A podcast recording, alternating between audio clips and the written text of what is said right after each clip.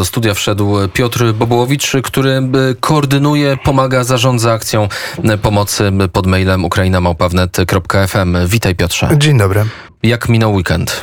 E, weekend minął bardzo pracowicie. Pracowaliśmy, pracowaliśmy bez wytchnienia, mm, chociaż noce były trochę spokojniejsze, sobotnia, niedzielna. Mieliśmy trochę mniej zgłoszeń.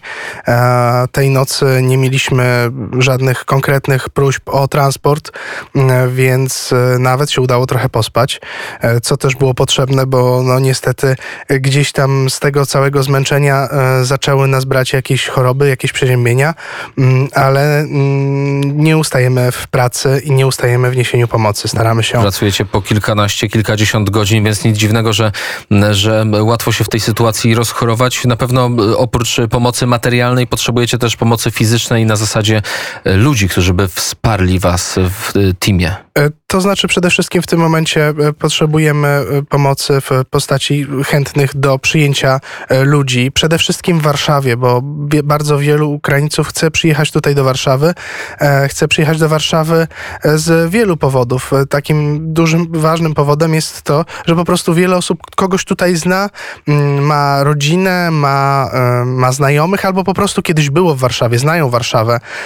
Warszawa jest miastem, jest dużym miastem, największym w Polsce też kojarzy się z możliwościami pracy.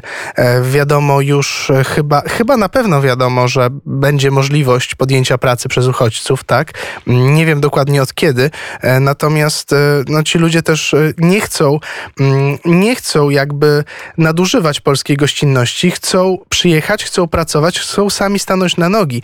Mm, to jest takie naprawdę uderzające, jak wiele osób nawet często nie prosi, pomóżcie mi, tylko mm, albo pomóżcie mi, znajdźcie, gdzie mogę spać, u kogo mogę spać. Tylko proszę, pomóżcie mi wynająć mieszkanie. Chcę wynająć mieszkanie, chcę pracować, chcę funkcjonować. E, wczoraj e, umieściliśmy jedną pielęgniarkę w Lublinie.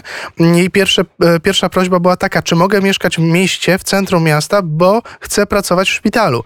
Mm, no na razie nie udało się akurat tej prośby spełnić, ale już jestem też po rozmowach. Być może mm, uda się jej pomóc znaleźć pracę i ta pani będzie mogła pomagać kolejnym ludziom, tak? Bo to właśnie często są na przykład lekarze.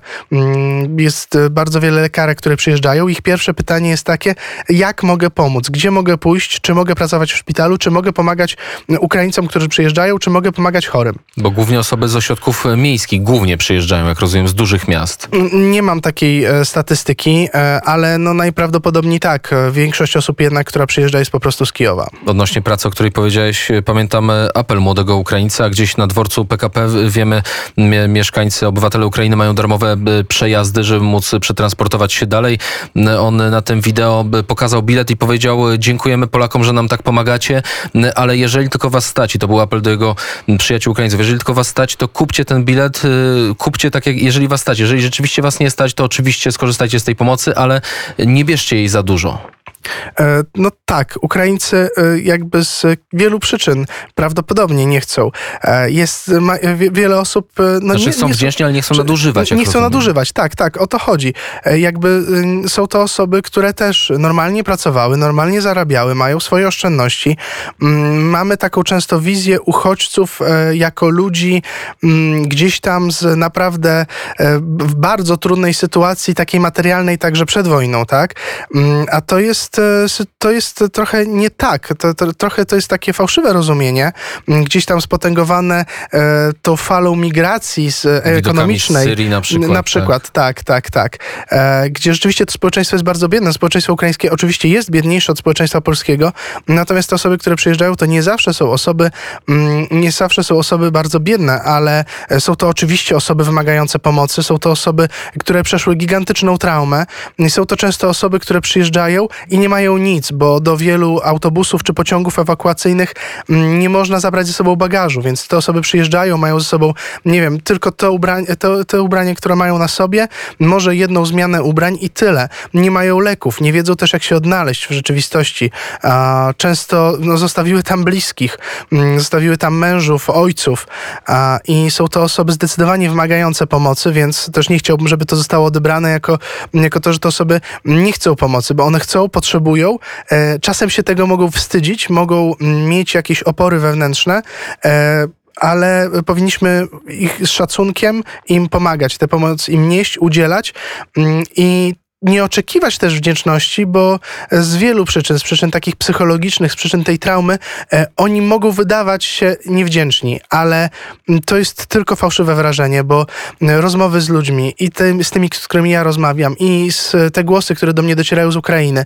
e, Ukraińcy są tak wdzięczni Polakom, my sobie nawet nie zdajemy z tego sprawy, mm, a jest pytanie, czy nawet na to zasługujemy na aż taką wdzięczność, bo pomagamy oczywiście, ale, ale e, nawet ten obraz naszej pomocy jest chyba większy niż ona jest w rzeczywistości, może i tak jest gigantyczna i ogromna. A w jakim języku głównie się y, porozumiewają Ukraińcy? Czy to jest ukraiński, rosyjski, czy też polski? E, Bardzo wielu posługi, e, posługuje się językiem rosyjskim e, ze względu na to, że są z Kijowa e, albo Charkowa, albo dalej, dalej na wschód położonych e, rejonów, e, a tam e, rzeczywiście językiem dominującym jest język rosyjski. Mm, Natomiast e, większość z nich zna też ukraiński. E, Wiele osób też wybrało świadomie, mimo że gorzej mówi po ukraińsku niż po rosyjsku, wybrało komunikację w języku ukraińskim m, po to, żeby nie rozmawiać językiem wroga, językiem okupanta. I w naszym zespole, w twoim zespole, w zespole, którym kierujesz y, pomoc Ukrainie, y, p- ukrainamałpawnet.fm to jest ten mail. Głównie brakuje osób właśnie dwu, trzyjęzycznych. Tak, szukamy teraz e, przede wszystkim wśród znajomych, e, szukamy takich osób, które mogłyby nam pomóc. Natomiast e, jeżeli ktoś e, rzeczywiście z radiosłuchaczy ma jakiś pomysł, mógłby, e, to też e, możemy e, z taką osobą porozmawiać i, i wtedy e, zobaczymy, mm, zobaczymy po prostu, jakie są możliwości pomocy nam w niesieniu pomocy innym. Wspominałeś y, przed wejściem, że najlepiej, żeby byli to oczywiście każda pomoc jest cenna i każdą przyjmiecie, ale najlepiej, żeby to byli Polacy, którzy posługują się też językiem rosyjskim czy ukraińskim, ze względu na to trochę większy dystans, troszkę duże zaangażowanie pracy, ale trochę większy dystans do całej sytuacji. To to są zabrzmi- stresujące momenty. Tak, to, to jest e, troszeczkę, mm, wydaje się, może się wydawać trochę nieludzkie, ale tutaj rzeczywiście e, jest e, potrzebny e, ten taki spokój. A osoby, które e, przyjechały z Ukrainy, a, albo osoby, które mają tam rodziny, mm, z wiadomych powodów e, są roztrzęsione. E, Natomiast dla wielu z nich też niesienie pomocy jest e, sposobem na radzenie sobie z traumą. Jest bardzo skutecznym sposobem. Więc jedna, jedna sprawa to osoby, które, które mogą tłumaczyć, mogą się kontaktować. Druga osoba, dru, druga potrzeba to, to jest zamieszkanie, czyli osoby, które oferują domy, mieszkania, możliwość przenocowania. Jakie są jeszcze potrzeby w tym momencie bieżące? E, takie jak zawsze, zamieszkanie i transport. I to są, to są najważniejsze e, rzeczy, których potrzebujemy. I aby to zrobić, e, trzeba, musisz uciekać ze studia. Dziękuję bardzo Piotr Bobołowicz. E, dziękuję bardzo, do usłyszenia. Dziękujemy bardzo, do usłyszenia. Tak samo szybko jak wyszedł ze studia, wbiegł Piotr Bobołowicz, powiedział, jest potrzeba z ostatniej chwili. E, tak, szanowni państwo, potrzebujemy kogoś, kto pojedzie po 7 osób do Dorochuska, Mm, tylko kogoś, kto pojedzie tam niedługo, to znaczy byłby w stanie być w ciągu godziny, półtorej w Dorochusku, więc najlepiej ktoś z Lublina albo okolic. Bardzo prosimy o nadsyłanie e, zgłoszeń na ukrainamałpa.wnet.fm. Mm, Powtórzę jeszcze raz, 7 osób e, odebrać z Dorochuska, mm, bo jedzie po nich e, ktoś, kto ich przyjmie u siebie w domu, natomiast osoba ta mm, ma jeszcze przed sobą kilka godzin drogi. Okazało się, że granice przekroczą szybciej niż to było planowane, więc żeby te osoby nie czekały, to, to potrzebujemy kogoś, kto je podwiezie i przekaże dalej do kolejnego samochodu, gdzieś może w Lublinie właśnie. To są te potrzeby ostatniej chwili. Mówił Piotr Bobołowicz, Ukraina, małpawnet.fm.